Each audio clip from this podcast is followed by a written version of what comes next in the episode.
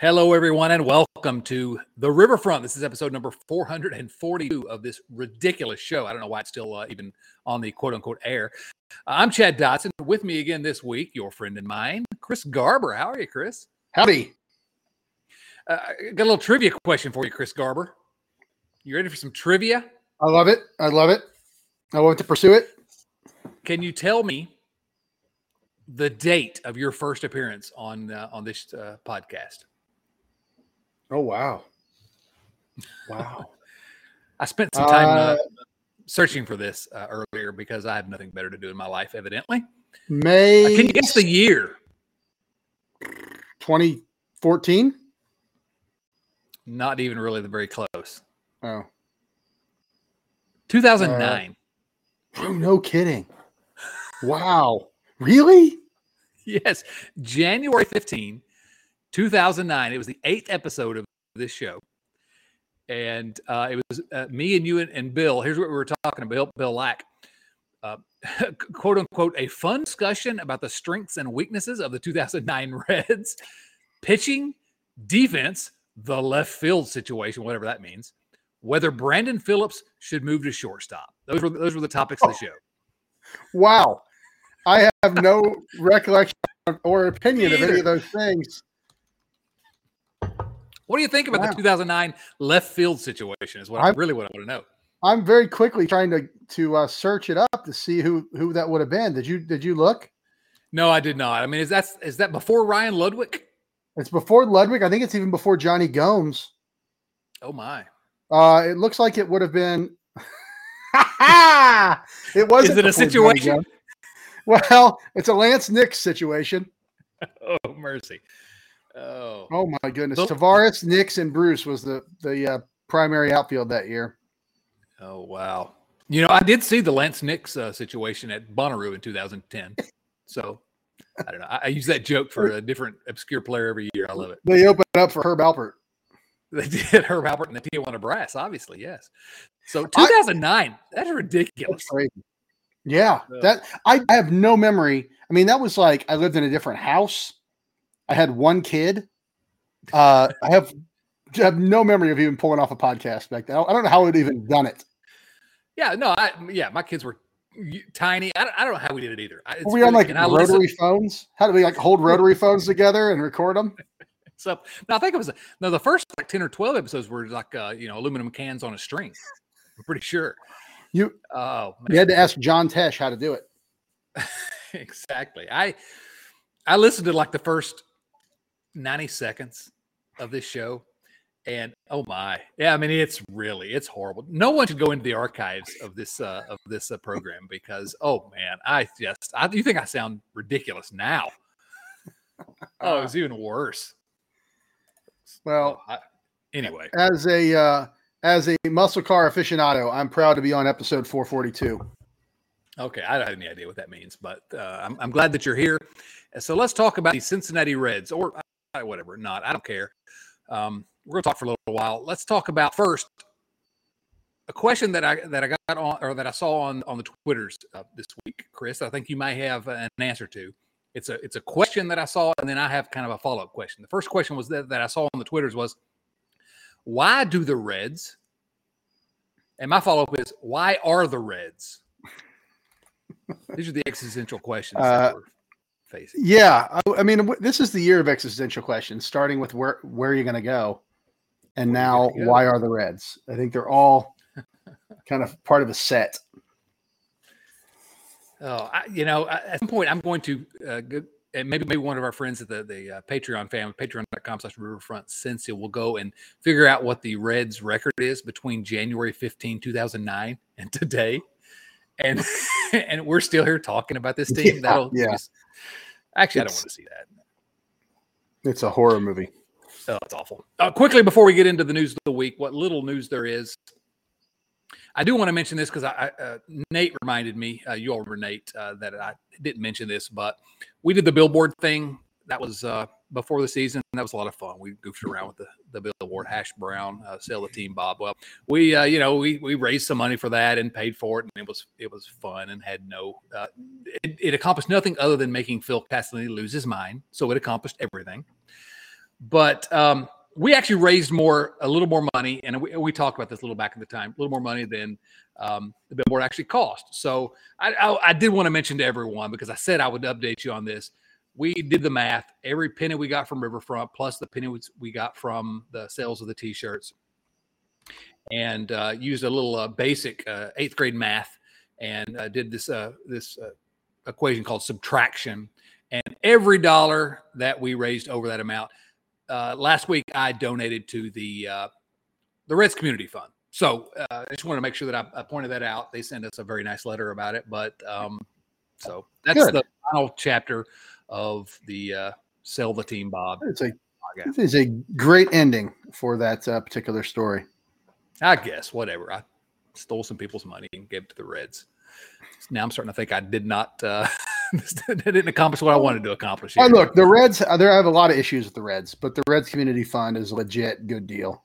So that's a, a, a, good thing that that family is doing and making a lot of uh, doing a lot of good in uh, in Cincinnati area and supporting baseball. So I got no beef with them. Yeah, no, that's actually true. I, I, I wrote the piece a while back about the the promises that the Castellinis made when when when they bought the team, and the only promise they've delivered on is that they were going to do good in the community, and they really have. And so, kudos to the Reds Community Fund, and um, yeah, uh, that's a that's a good place for those dollars. Now, um, we could we could if we wanted to talk about the Reds uh, results, game results this last week, but you know whatever. The Reds were three and three. They took two out of three against the uh, the Nationals. They took uh, they lost two out of three against the Cardinals. Is what it is. Here's what I have to ask you. The biggest thing that I think we need to rem- remember every time we play the Cardinals is the Cardinals have a player named Lars Nootbaar. It's Lars amazing. Nootbaar. Is that not the most amazing? Just, uh, it's it's fantastic. I don't even I don't know what it means, but I they what? should be everybody should be named that. I'm Cardinal, but if there were a Lars Nootbaar available on the open market at your at your local convenience store, would you purchase a Lars Nootbaar? It's gonna have you got to go to you, you got to go to Aldi to get one of those. Is that where you get those? Oh, yeah, excellent. they come in a case, a case of Lars Nootbaars. I'm not sure that I'm uh, too interested in that, but man, I, every time I hear that name, I'm just like, it's a glorious. It. You, uh, do you ever you ever watch the show, the TV show Fargo? I have not seen that. Is it good? Oh, it's amazing! It's amazing, but really? that's absolutely the kind of name of a character on that show. Well, the movie was great. I'll tell you that. Yeah. Um, yeah. You, yeah you, we, we need to pause this right now so you can go watch at least the first three seasons of Fargo. Really, it's that good. Yeah, we'll get, We'll finish later. Okay, be right back. Um, I am watching a, a, television program now. It's uh, called uh, uh, I don't know, uh, Game of Thrones two or something. What's it called? House of Dragons. Uh, House of yeah, House of Dragons. You like it? I watched the first one, but I haven't gotten to the second one yet. Yeah, it's uh, you know, it's a show. No, it's pretty good. It's fine. It's good. I, I'll keep watching it. Um, How, one more before we end this segment. Um, the Bear. Have you watched The Bear on Hulu? The is it about Bear Bryant? It is not. It is not about any kind of bears. The it bear. is a show about a like a famous world class chef who goes back to Chicago to run his family's Italian beef, like downscale, like shop, and uh, it's awesome. It's a half hour show. It's comedy drama ish, probably ten episodes. You can you can knock it out in two days. It's amazing. Wow. No, I've never heard of it. Any, is anyone uh, anyone responsible for it that I would know? Any, no, no, not really. Um, I, I, I think a couple of the people have been on shows that I've kind of heard of, but um, there's a few familiar people. Um, Oliver Platt's in it a little bit. Oliver, everyone loves Oliver Platt. Everyone loves. He's also in Fargo. Um, Oh. So anyway, yeah, highly recommended. It's hmm. uh, it, you, I think you'll like it. And this has been Chris's FX corner. we have already uh, transitioned into off-season uh, podcast topics. Outstanding. That's the way it goes this year.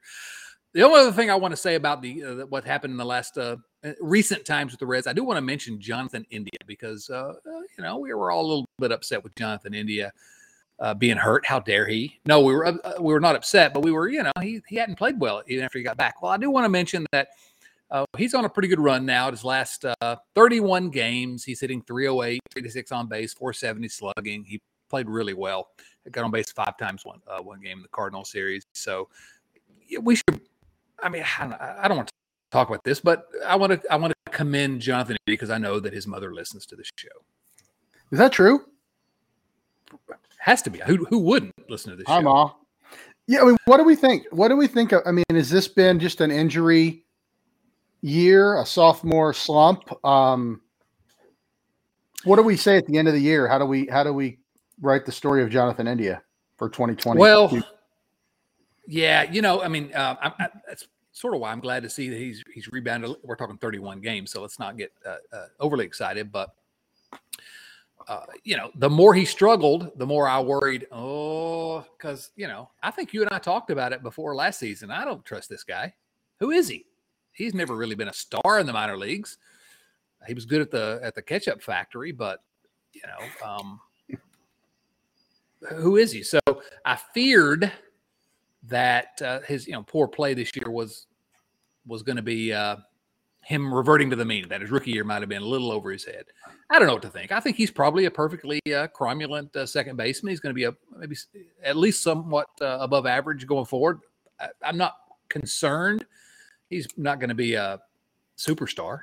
But did anyone think he was going to be a superstar? Maybe I don't know. Maybe I yeah. I, I mean, admittedly, I haven't watched that much, but uh, this year, but I was one of the low. You know, I was I was low on India going into last year, and I I, I still think he he looks the part. You know what I mean? He still looks yeah like a, a above average major league second baseman right now, even though he's not getting the results. You, you watch the game, you're like, oh, that guy didn't get any hits, but he looked like he will tomorrow.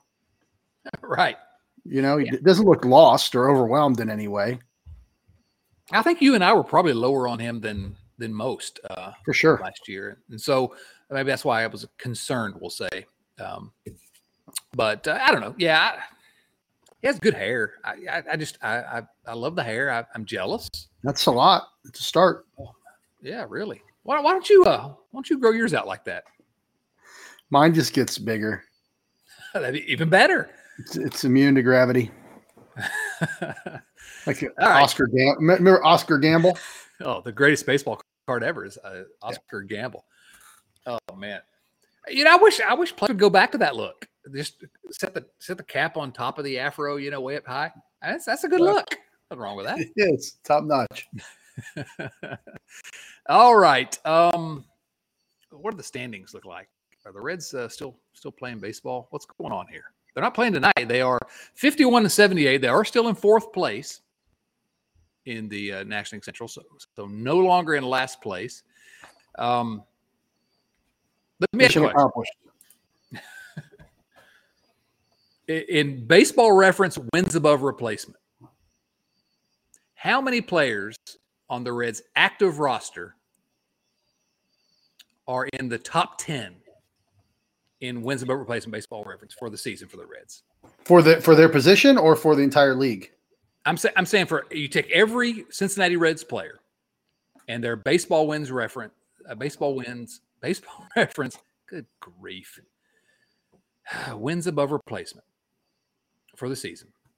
How many of the top ten are currently on the Reds now 28 man roster? Oh, I would think negative 20.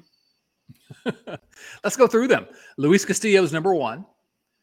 Alexis Diaz is number two, which is sad. Now, again, uh, pitching war on baseball reference is a little, you know, funky. But number three, Tyler Mahle. So uh, there's one out of the first three. Graham Ashcraft, number four, he's on the IL. Brandon Drury, number five, he's really not playing well out in uh, San Diego. Tyler Stephenson, IL. Nick Lodolo just got back. So there's two out of the top seven. Connor Overton, still number eight. He, he pitched one game, I think, for the Reds, and it was a good game. He had pitched four games, whatever he pitched. Number eight. number nine for Cincinnati Reds wins above replacement. Number nine, Aristides Aquino. Aristides Aquino has an above average wins above replacement. I've never seen a player whose defense carried so much uh, weight in their wins above replacement. Then Hunter Greene, number uh, number ten. So, So- uh, three of the top, or two, yeah, three of the top. Yeah. So if you buy a ticket to a Cincinnati Reds game tonight for for the next time they play at home, if Nick Lodolo is not the starting pitcher, you you're you're going to see one out of the top ten, unless there's a save situation. which there probably won't be. Right. And that one is Aristides He's been Aquino. released 63 times from the Reds roster. Well, I don't know. Why we're- you know what I say about this, Chad? Tell me what you say. Where are you going to go? Where are you going to go? Indeed. Um. All right. So a couple of things uh, before we get into some questions or whatever. Where are you going to go? We're gonna we're gonna go away from the actual playing field for a moment. Um, to Joey Votto because we like to talk about Joey Votto. Now I know you've been busy with uh, with your duties. I don't know if you caught any of the clips or saw any of Joey Votto in the broadcast booth. Um, this week, he, he joined uh, I've got it Barry recorded. Larkin. I want. I'm, I'm meaning to listen to, it, but I haven't. So I'm gonna. I'm excited to hear you tell me about it. Yeah, well, there's not much to say. Uh, you're going to enjoy it if you, if you do listen to it. He joined John Sadak and Barry Larkin, and uh, it it was pretty clear that uh, in the, in the television broadcast booth, it was pretty clear that he, uh, if he decided he wanted to be a, a broadcaster, he would be at the top of the game. I mean, you know, he if he put the same effort into that that he puts into baseball, I mean, he really was just uh, oh, uh, no one's surprised. He had a press conference earlier this week where he was talking about his uh, surgery and what he hopes to get out of his career. And there are I, maybe there are other players who answer questions the way he does, but uh, again, you can go to Red Leg Nation and see the the press conference that he had earlier this week about his surgery, about what he expects going forward, and he's just he's honest. You know, he, he basically was like, "I hope this isn't any isn't the end. I still truly believe that I can, you know, compete uh, when I come back." but you know what? Uh, maybe not. Uh, it was just it was it was fascinating. And then I didn't like the love fest for uh for Yadier Molina, um, who I know is your favorite player, and uh, Albert Pujols, but Votto had to respect them. But anyway, it was it was great, and I encourage you to listen to it. What what what do you think Joey Votto is going to do after he retires?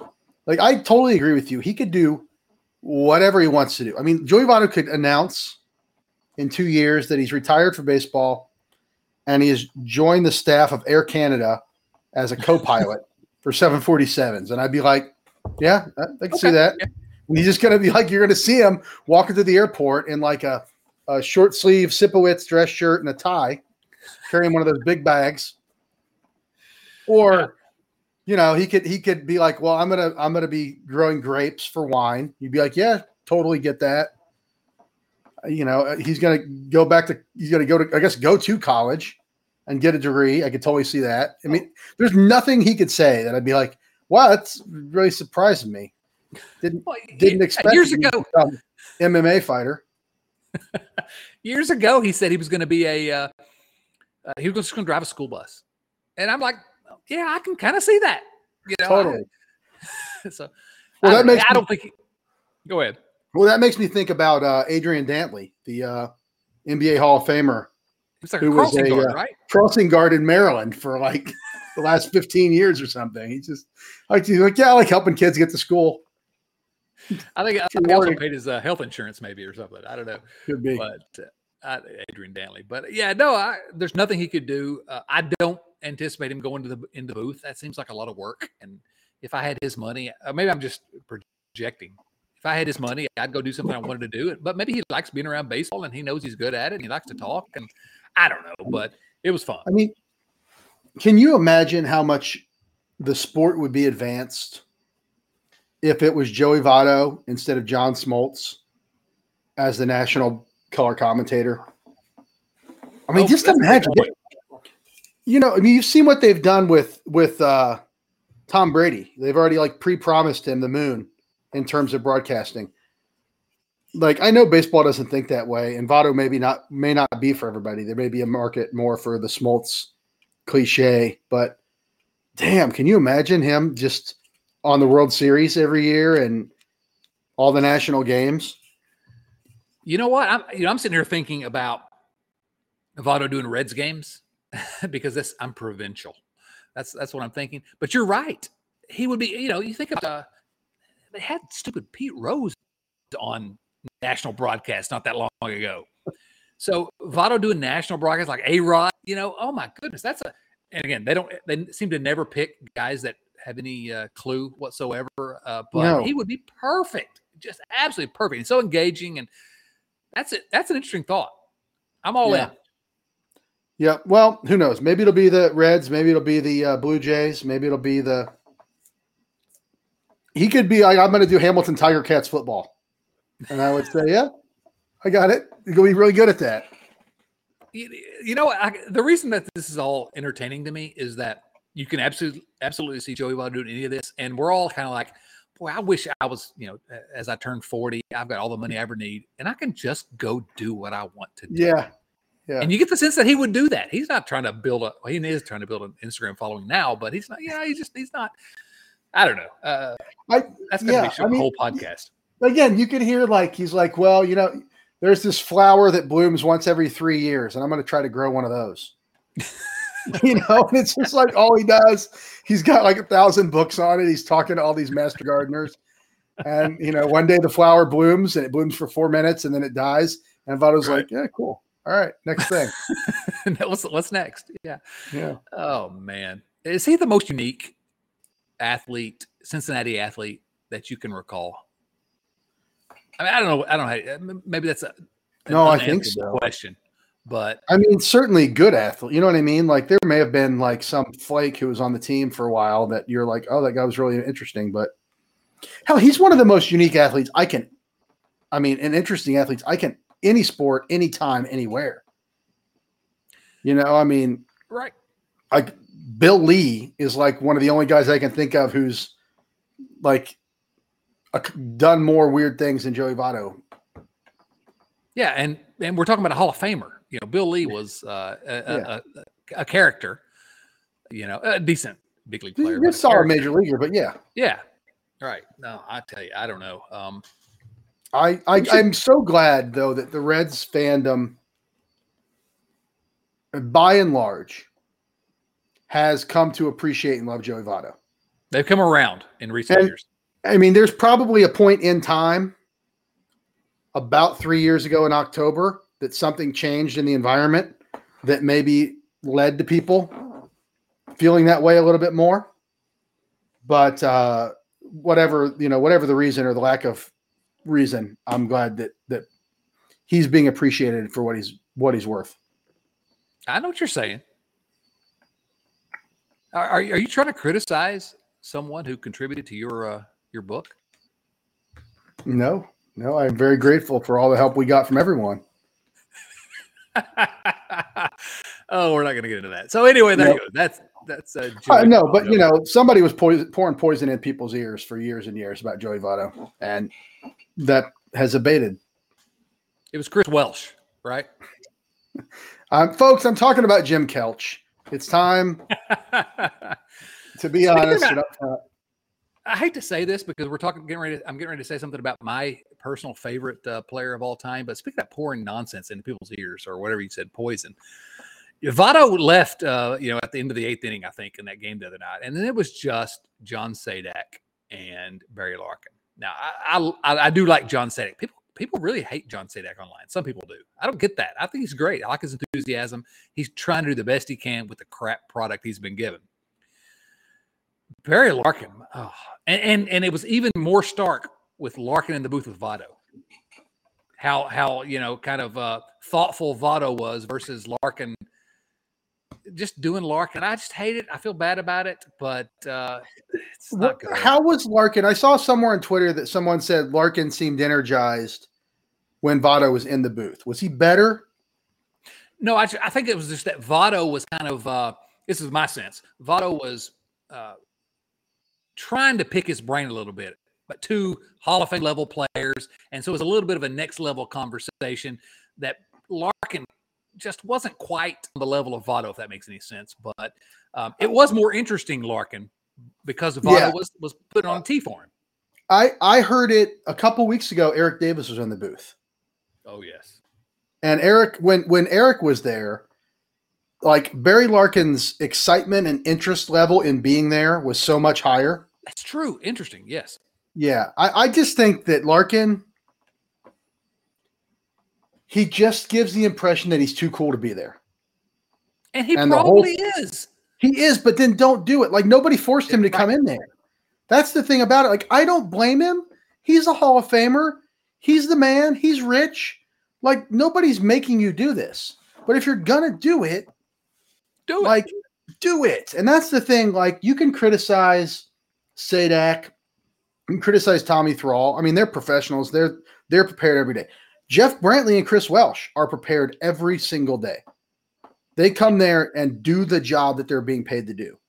And I with Larkin, I just sometimes I feel like he's just like, well, I'm here. I'm Barry. I'm here. I'm Barry Larkin. Isn't that enough? Right. I don't know. I just like don't take the job if you're not going to add value to the broadcast. Well, you know, uh, this is I don't know. This is scintillating uh, conversation, but um, it's something I enjoy talking about. Jeff Brantley. I criticized Brantley uh, fairly heavily in his career. I thought he was just leaning too hard on his stick of being the cowboy, and I didn't feel like he was really um, putting the work in. And you're right, Sadak and Thrall and Chris Welsh. You can tell they're just absolutely prepared. I don't know when it happened, but at some point the, the switch flipped with Brantley, and he's as good as anyone they have now. I, have completely changed my mind yeah. on Jeff Brantley. Yeah, those four, give them to me all the time. They're amazing. It, it's interesting. I was I was telling somebody a couple of days ago, like as much as I love Chris Welsh and as prepared as he is, I think Brantley's a little more comfortable because he was a more successful player He's a yeah. little more comfortable getting in the pitcher's head and telling you what he thinks they're thinking and like talking you through an at bat in a way that that Welsh just doesn't do. Like whether he doesn't, it's just not his thing. But I, that's the thing that Brantley does that I really enjoy.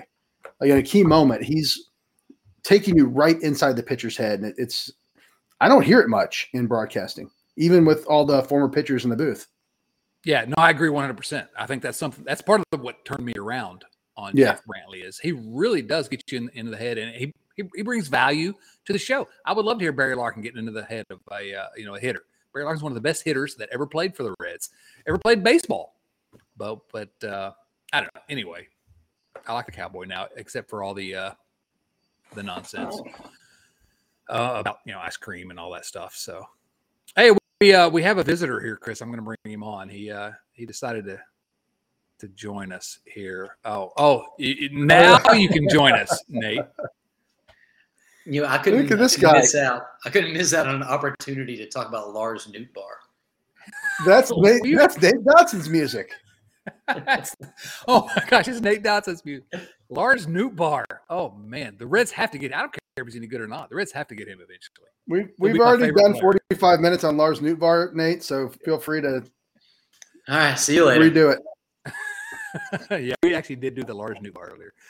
So all uh, we did was make fun of his name. So if you have actually substance to add, feel free.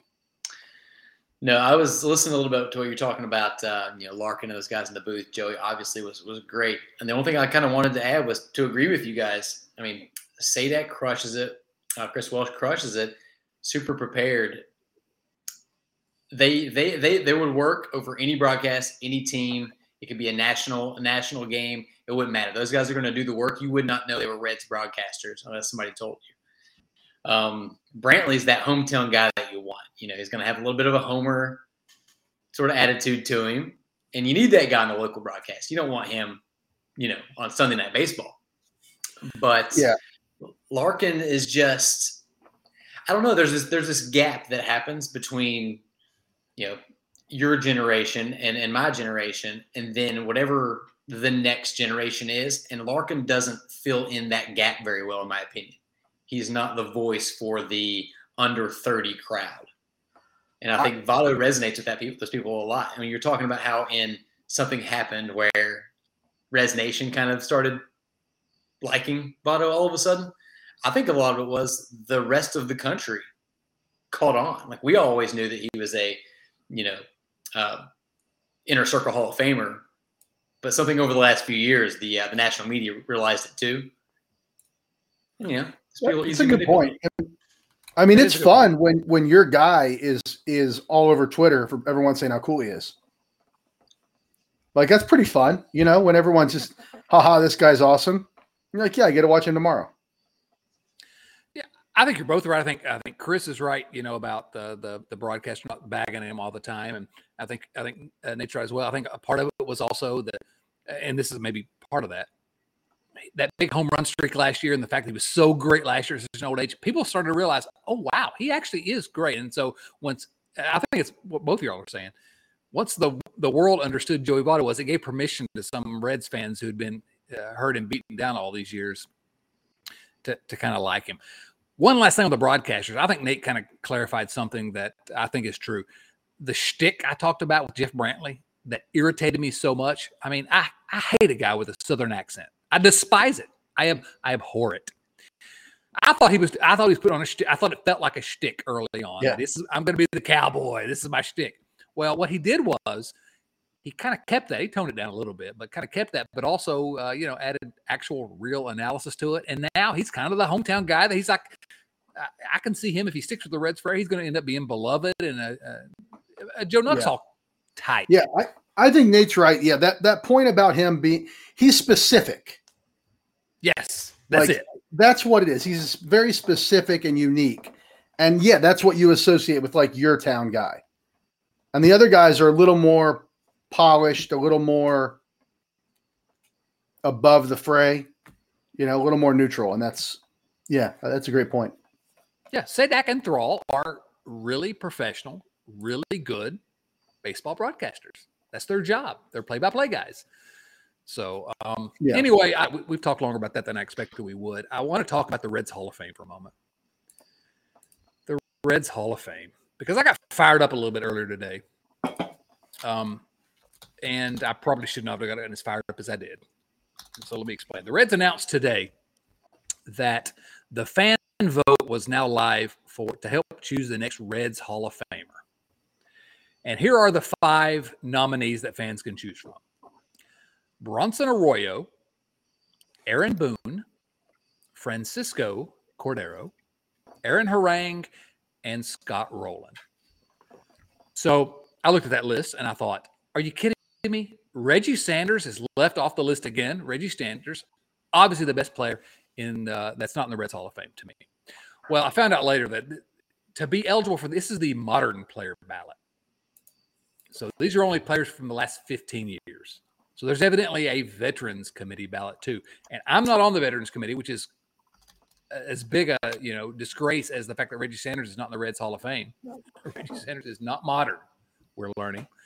So, um, so t- I don't know if either of you have anything uh, uh, to to say about the Reds Hall of Fame. Uh, Reggie Sanders t- is again. I care about this more than I should, but it's a complete joke that Reggie Sanders is not in the Reds Hall of Fame. Um, yeah, it's baffling. And, and, Good. No, I was going to say we can talk about these five. I think at least three of these five and I could argue for all five of them. At least three of them, I think, deserve to. Eh, two of them, one hundred percent, deserve to be in. You can make good arguments for the other three. Um, but the fact that Reggie Sanders, we're talking about these guys and not Reggie Sanders, blows my mind. And people who don't, uh, gosh, nothing makes me feel older than saying you kids don't know how good Reggie Sanders was. But he was, he was legit. It was a legit five tool, like star level baseball player for the Reds for for I mean enough time, right? I mean, what seven years? Yeah, I think so. And I mean, like 1995, you know, almost seven wins above replacement. Uh, the fact of the matter is, 1995, which is I think the reason why he's not in the conversation is actually because the way that 95 ended. Just that in um, LCS. I think he struck out a lot in the NLCS, and because every time I mention him on Twitter's, everybody's like, yeah, but he struck out a lot in that one series against the Braves. He did. He played awful that series. He was terrible. Oh. But he also was a better player that year than Barry Larkin. And Barry he Larkin won the, National League's most valuable player yeah. award that year. He was amazing that year. He was amazing. How are we how are we holding postseason accolades against Reds players? who cares what he did? Yeah, really, who cares? I mean, they got to get him in there. I, I don't know what it is. The the one that's missing from that ballot, and uh, Joel Luckhaupt pointed this out, and I don't know if we figured out what the reason is. I think Why we figured it, it, out, but Oh, we did. I think so. Go ahead, say it, though. Well, Brandon Phillips isn't on that list.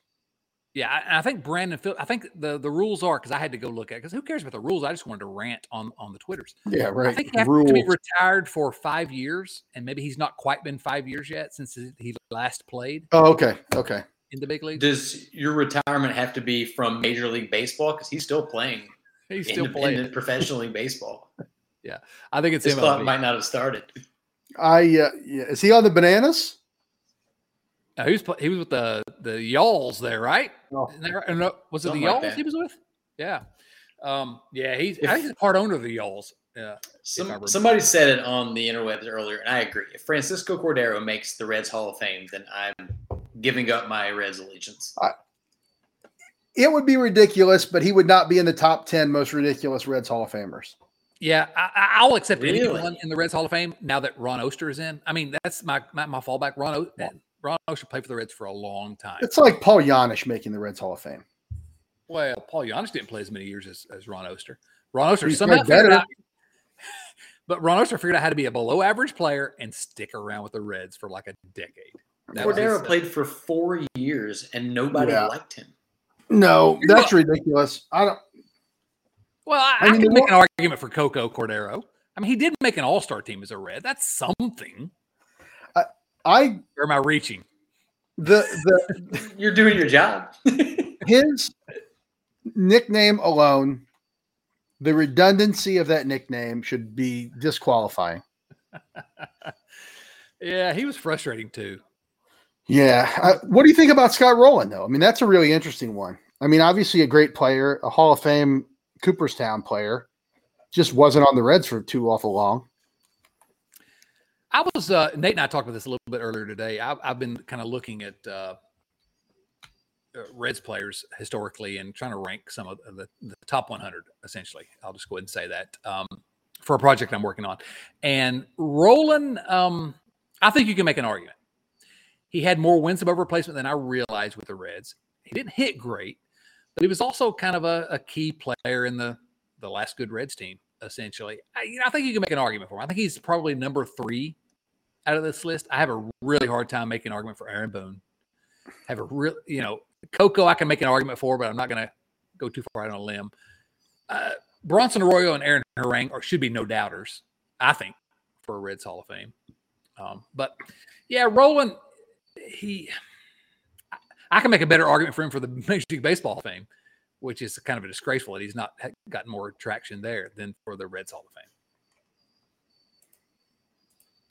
Yeah, I don't. Uh, I mean, I think I think Scott Rolen can have a corner.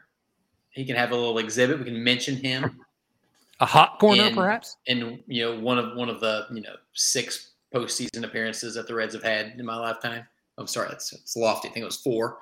Um, we can we can mention Scott Rolen, but like three years for the team. Like, do you, Yeah. we we need we need some better some better guidelines here. I think you need to be at least a beloved member of your team. Like, looking back on it, we're all very appreciative of Scott Rolen. But was he ever beloved? Did, Oh, did Cincinnati ever rally behind Scott Rolen? the, the team and the media did for sure. I think that I think he was overrated a little bit for his veteran uh, presence. Uh, Yeah. I mean, he coincided with Votto, Bruce, Stubbs, and the pitchers all coming of age at the same time. And so he kind of took the credit or was given the credit for it by the media types. But uh I mean, there's no doubt about that his arrival coincided with the the only good time, the only time the team's been good.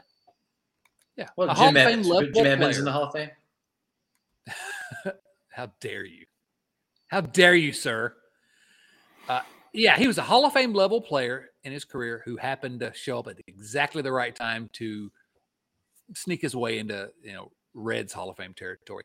The truth of the matter is, if it's anyone other than Harang, uh, and I worry that people are forgetting how great Harang was during some really bad years, or Bronson Arroyo. I think if either if it's either of those guys, if if those two one of those two doesn't get this vote, then whoever makes it over the fact that they'll they'll get in the Hall of Fame ahead of Reggie Sanders is um I don't know. I think we need to, you know, put up a billboard or something. I don't know. Well, can't Reggie Sanders get put in this year too? Well, maybe I don't know what the rules are. They uh, All right, we don't worry about the rules. they don't put me on the veterans committee. I don't understand that, but um, I don't see Reggie Sanders getting in though. The veterans committee is going to be like, I don't know. Uh, Tommy Helms is already in. That's the guy I was going to say. But yeah, is uh, be somebody like Bill that. Bonham. um, We're gonna vote Bill Bonham in. Yeah, Somebody Larry named Biittner. Gas, Gas Can McDuffie that only you two have ever heard of. Exactly. Yeah. Oh, Reggie Sanders, we salute you. Uh, all right. Um, it, Chris, I guess I'll ask you. Uh, no, not my Lum. Chris, I'll ask you. Do you uh, any any thoughts about Aaron Harang before we move on? I like Aaron Harang. Good dude, good ball player. Vote him in. Thank you. All right. Um, quick uh, news from the week: Mike Moustakas is done for the season. Went on the 60 man uh, uh, injured list this year. Mike Moustakas. What will we do without having Mike Moustakas to talk about for the next few weeks? Dude was dude was done for the season on April two. Of last year. Is it is is he going to beat Eric Milton? I think that's really the question. Is Mike Moustakas going to pass Eric Milton for the worst free agent signing in Cincinnati Reds history? I think the answer to that is going to depend on what you uh, what your answer is to this question, which is: Are the Reds going to bring him back, or are they going to eat that money next year? Where else is he going to go? He's going to go play for some travel team in uh, you know Western Ohio. I don't know. Korea. If they bring him back, he's the worst. If they don't bring him back, it's an argument between him and, uh, and. Yeah, it doesn't add any more negative war. So what other news do we have the week? Let me see here. Um the roster's expanded. Hey, the Reds brought up a guy named Fernando Cruz. Are we excited about Fernando Cruz? Did you see his baseball reference page? I did not. Cruz has played for something like 30 baseball teams. In the, in He was a position player. I thought he's a pitcher. He, he is now, but he was a position player. Oh, oh, yeah. I mean, Flamed seriously, the guy's been he's been in the minor leagues for like what, 10 years? yeah, and he's yeah. finally going like to get his, his shot. 12 years, maybe? Oh, no, that. He was 15 years. he was Yeah. drafted in 2007. Baseball Reference has no statistics, positions, relief pitcher, third baseman, and catcher. He's got He pitching. a short. He he was a shortstop his first year in the minors.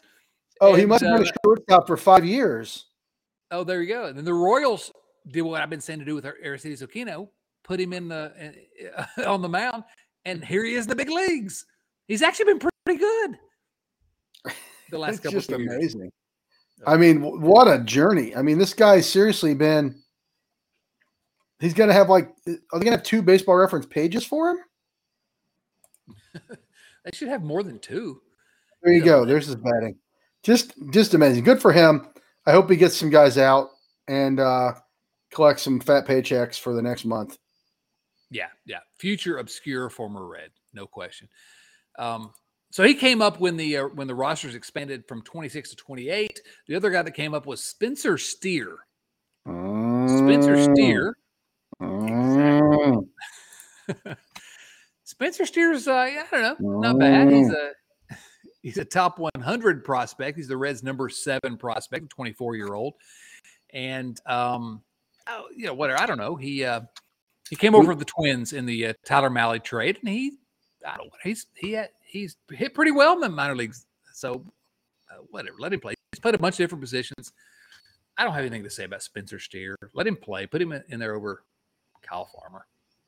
If you're if you're, Oh. if you're going to be watching Reds baseball for the the next month, he is at least a reason to tune in. That's right. One one of few. People have gotten really weird about uh, the way they hype him up online. They're like Spencer Steer. He has 27 hits in 28 games. And you look at his stat line; he's like an under 300 hitter. I'm like they're just, they're just creating stat lines to, Yeah. to get Good for- excited about this guy. I hope he's good. Like we, we want him to be good. We like the Reds, but I'm not throwing a party for it.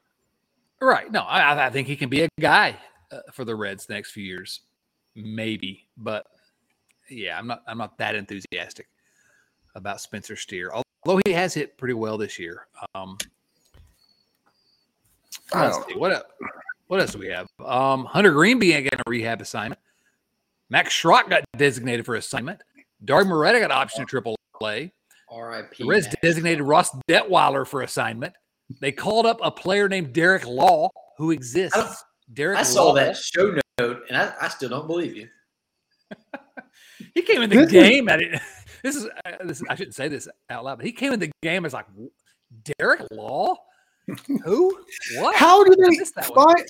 How are there guys that we've never heard of in the system and getting promoted to the major leagues? I, I don't. I just don't understand how that happens. They have that booth on the concourse where you can go and they'll, uh, they'll gauge your, your speed, they'll radar your throws. He had Derek three Law. IPAs and a Coney, and he hit 92 on the gun. Uh, Derek Law has pitched in the major leagues for like seven years. and I've never heard of this guy. Right. I know it's it's uh It's good though. I mean, it's good that they get like guys like Ross Detwiler out of there and get some 31 year old journeyman relievers in. Like, let's turn it over. Let's get some new blood in there. Let's Give him a cup of coffee. relievers. Right. Yeah, I mean, Let the kids I mean, play. we all know the let the kids play. The answer is that uh, the Nick Krall, just everyone who wants to wants to brag on how he did at the trade deadline, and he did do very well at the trade deadline. He put together a, a roster that requires him to go search the waiver wire, not the waiver wire, even search for players not even in baseball. Chase Anderson started a game for the Cincinnati Reds this year. He was just no one wanted him, and the Reds needed a pitcher. So who can throw? He also? Yeah, whatever. It is what it is. you you up, bro? You up, bro? Yeah, whatever. Um, Guys are getting cut off the Bengals practice squad. Just walk on down the Nick line. Krall's picking them up. I don't I don't understand why the you could say Nick Krall had a good trade deadline, and I get it, but he went out and got like what seven guys who play shortstop. You've got Kyle Farmer already. What's the point in getting more shortstop prospects? The position is locked down for the next eight years. Oh, Captain. Who are we Mike. kidding around? Nick, yeah, point point taken. Nick Krall Waste of time. is garbage. Yeah, come on. How dare you? And then and none of that. They already had Elly De La Cruz. They got to figure out where to play him because he's not going to play shortstop. But uh, I- let me just say, Elly De La Cruz, he's starting to take walks, and I don't know. I just wanted to mention him because he has made an adjustment, and uh, at Redleg Nation, there's a good piece about his adjustment uh, this week. Go check that out. But um, God, eh, I don't know. Elly De La Cruz. I don't until they get, to the big leagues. I don't want to, like, you know, get too excited about anyone. But man, that guy, Cool. he he has some great Instagram highlights. Yeah. and what more do we want? You don't have to watch the whole game. You just watch the highlight. That's what. Yeah, my son loves the NBA, but he doesn't watch a game. He Does highlights. does does Elly De La Cruz? I mean, that's a cool name, but does he have a nickname? do you need a nickname if that's your name? I don't think you do. I mean, it's long. It's you know what it probably is. Cruiser. that's, that's a classic baseball nickname. Yeah, Cruiser. Yeah. We got the Cuban Missile. Now we got the Cruise Missile. I. Ooh, the cruise. Uh, the cruise missile. Uh, how about this? Uh, uh, Carnival cruise. No, Carnival. not gonna work. Carnival de la Cruz. Carnival Day Cruise. No. All right. Um, can we just answer some questions, please? Hearing no uh, objections. These questions go. come from our friends at feel? Do patreon.com. you feel good to get back into that? What did you say? I, what did you? I, I can't hear you. What are you talking about? You said hearing no objection. You're like, does it feel good to be kind of back in that rhythm? yes, yes, it does. As a matter of You got to take it under advisement for us. object overruled. Oh, I was the king of taking it under advisement. Oh, why? Why give them the satisfaction when they leave? Exactly. No, mostly it was just I don't know what you're talking about. I got to go look it up. Where's my clerk? Can you tell me what this is about, please? Where's my clerk? Oh man, I hope this doesn't get uh, played uh, in a political campaign against me someday. Um, what are we talking about? Viewer mail. Patreon.com slash Riverfront Cincy. We're going to answer a few questions. Our first one, and this is a, actually a pretty good question, which is surprising if you've gotten to know Seth Shaner over the years. He actually gave us a good question. I'm kidding, Seth, but here's the question. You keep getting asked who will be on the next great Reds team. My question when was the last great Reds team? I guess we could say 2012, but we know the results of that playoff campaign. Does great simply mean competitive or, uh, you know, making a playoffs uh, in this case? So what's the what's the last great Reds team? Uh, you know, I, I, I, would I would say 2012. Let me just say I would say 2012. That team was as good as any team in baseball. They had a real chance of winning the uh, uh, the World Series, but uh, you can make an argument that it was long before that. No, I with you. I so I'm a believer in the regular season. I still believe that baseball is designed to be played over 162 games. So how you do in the regular season is how you evaluate. Whether you win the tournament at the end is a kind of a different deal. So I think 2012 they won 97 games. They had like legit players at every position. I'm totally down with that being the last the last great Reds team. Well, how yeah, do you differentiate between round. very good and great? Because great great's a big word, and the team did nothing other than play well in the regular season. Like they were they a very very a good Reds team. They won two games in the playoffs. The first two, which games. you know, has only happened once since 1990. Well, where would you go? would you go to? It. You have to go to 1990. That's what I think. I think I think great is a big word. It has has an implication. If you're going to be a great team, you have to at least be remembered by someone that is not a Reds fan. And there's there are no teams that are looking back and being like, "Oh man, that 2012 Reds team, they they had it." Unless you're a Reds fan. Well, I think I think these are both good arguments. I think I, I just didn't want everybody to agree, so I had to throw out a. no, I think you make a good point. I think I agree with Chris, and I wonder how much of it is just because we've been beaten down so much, and we're searching. Great means less to us than it means to most other organizations, maybe. But um, I think that uh, what we're what we're saying is, I think actually 2012 and 95 are both uh, great Reds teams that I would get to before. Um, 1990 because the regular season. That's why uh, the Reds did not did not you know survive the postseason. So if we're saying a, it depends on your definition of great, I guess. It's a great maybe the qualifier had a good regular season and a great postseason. Well, okay, but if my definition is what's a great team, and 2012 was a great team. They had an awful postseason.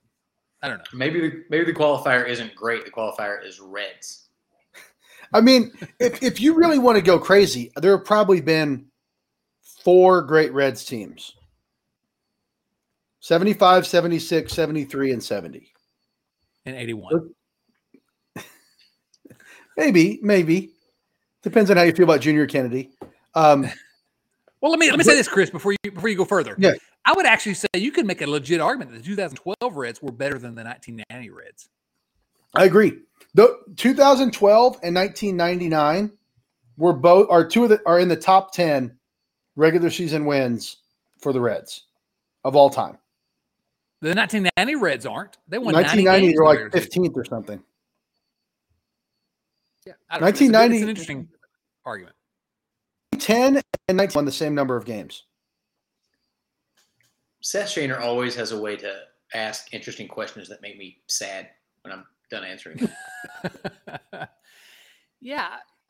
Again, 1990 is a great Reds team. We consider them a great Reds team because they won the World Series. And uh, I don't know. I just, I don't know that they were objectively a better team than 2012. It seems like an insane thing to say, maybe for most people. But I, I don't, I don't know they were. I guess they had, well, they had one Hall of Famer, and then Eric Davis was a should have been a Hall of Famer. And Rick Mahler. The 2010. they had Rick Mahler, they had Tim Layana. Uh, anyway, next question. Kyle Kapler, with how everyone's season has played out, what would the Reds' record have been if they had retained everyone from last year's team? Probably a 95 win team, I would say, if that. Wow. If we kept everyone from last year's team. 75, if I'm reading that correctly. Kyle says 75. What did I say? You said 95. It's a whole different thing.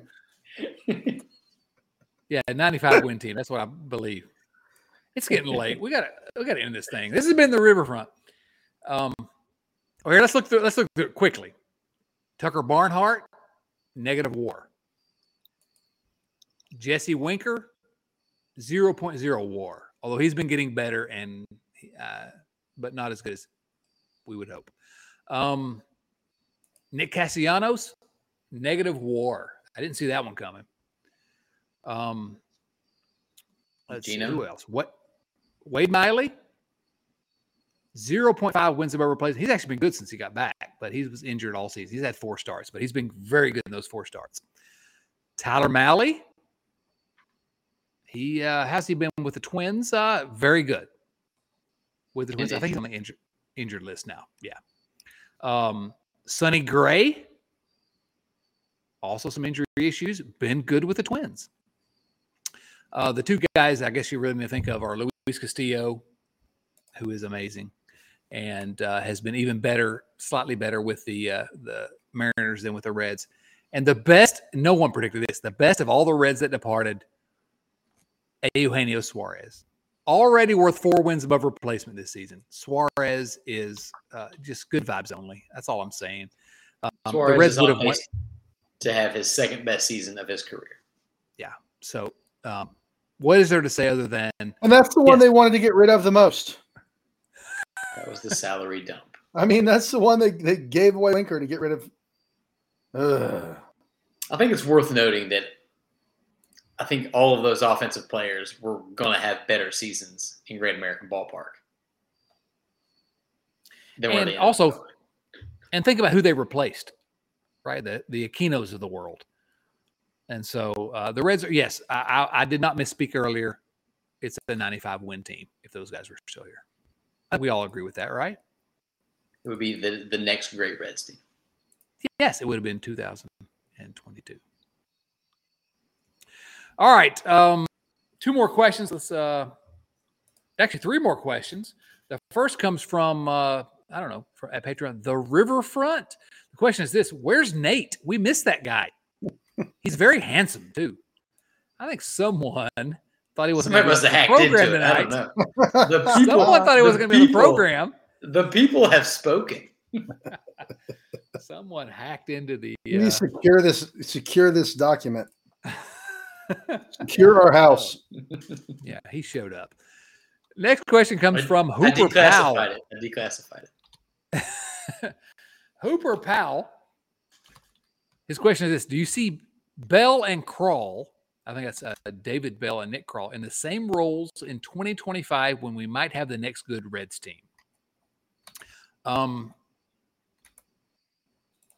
I think Nick Krall is probably still here in 2025, and that makes me uh no, not 2025, 2024 maybe. No, I don't see either of those in 2025. What do you all say? Who cares? I can. I, That's what I wanted to say. yeah. I wanted to say who cares so bad, and I was afraid to do it. I don't give a crap. Who? Whatever. Where am I going to go?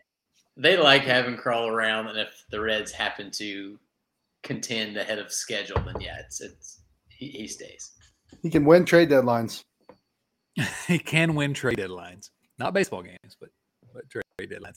Uh, next question comes uh, from Hooper Powell. Also, Chris, are you a fan of Huli Huli? Uh, I don't know what that is. Chris, do you know what that is? Huli. Uh, Hooper is also a Columbus, Ohio area resident, and Huli Huli is a tiki bar and restaurant about two miles that way from from uh, my current studio, and uh, I can't say that I'm a fan because I've only had it once and it was on carryout. But I want to go there. It looks really cool. I can't wait to join you there on my next trip to, Come on up. Uh, Come on up. Columbus. All right. So last question. I think someone else may have hacked us. I don't know, but the question comes from uh, Patreon uh, family member B. Arthur. The notorious B. Arthur. B. Arthur. The notorious B. Arthur. Are you planning to tune into the new Tom? Uh, excuse me, I mispronounced that. Are you planning to tune into the new Thom Brennaman program? Thom Brennaman has a new program. Chris, you want to tell us about this? Uh, Thom Brennaman is back. He is making a contrite but uh, powerful return on some sort of.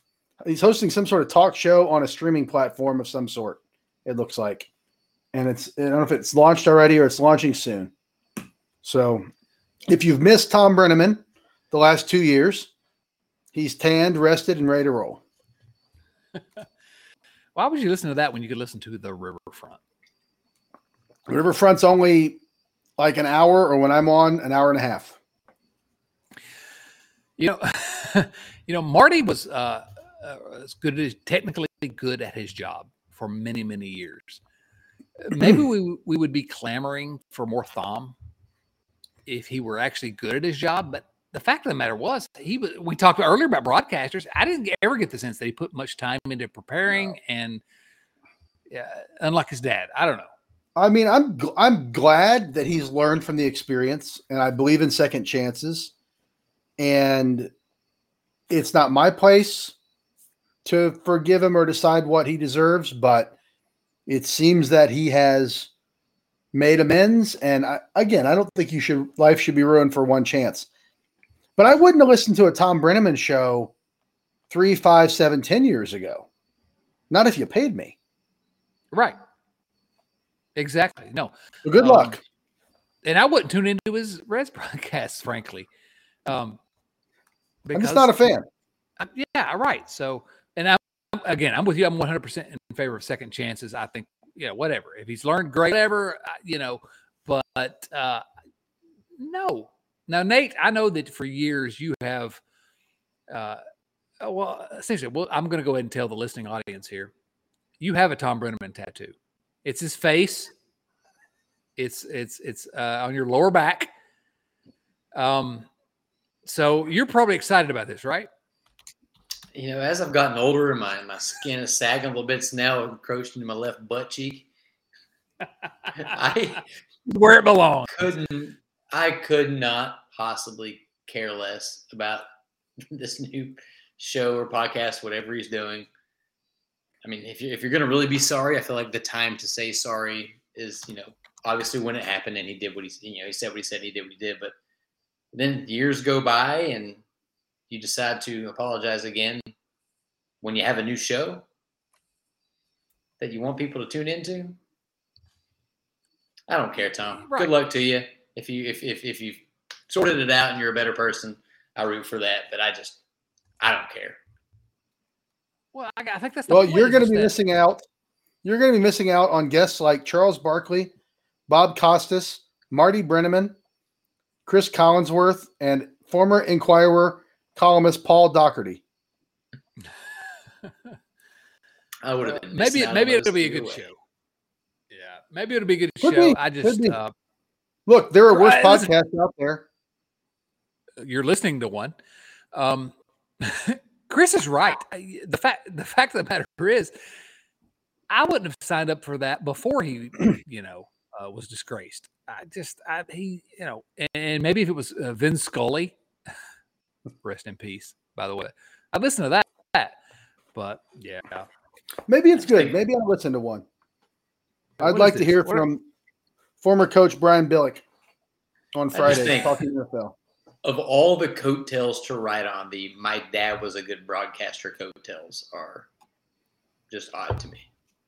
Well, I'll defend Marty, even though we and we talked about Marty a little bit. I'll defend Marty just in the sense that Marty was technically good at his job.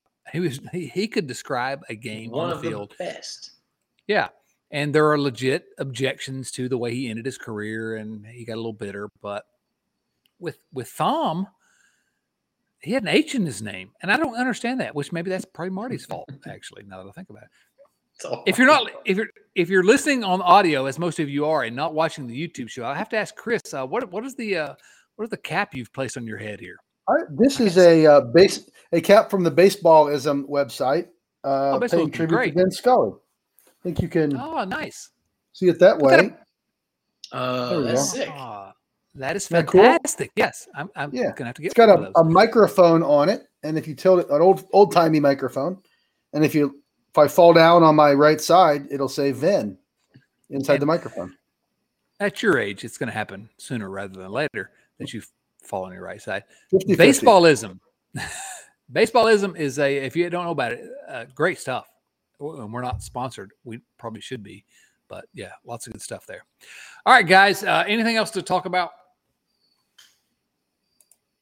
Go Um, Lars Nootbaar. Let's go Bengals. Let's go Bengals. Nate, you you crashed our party. I'm getting rid of you. Sorry. Um, Chris, man, thank you for joining us. Uh, this has been a fun. Uh, whatever. just He's my kicked brother. Nate right out of here. For you Yeah, folks he's my listening, brother. Nate just got a, a hook came and took him right out of the show. What's he gonna do? Disown me? He's, nothing. He's mad at home right now. Chris, this was fun. Nate, uh, your portion of the program was also fun, but I don't know if you can hear this now or not. Um, Chris, uh, go go Bengals, right? Bengals, B I N G L E S, Bengals. B I N G L E S. Bengals. Quick prediction: How many wins for the Bengals this year? Uh, 17, 18, 19, 20. Twenty wins for the Bengals. 20 and Nate, 0. uh, I can still see Nate. He only says ten, uh, which is pretty good.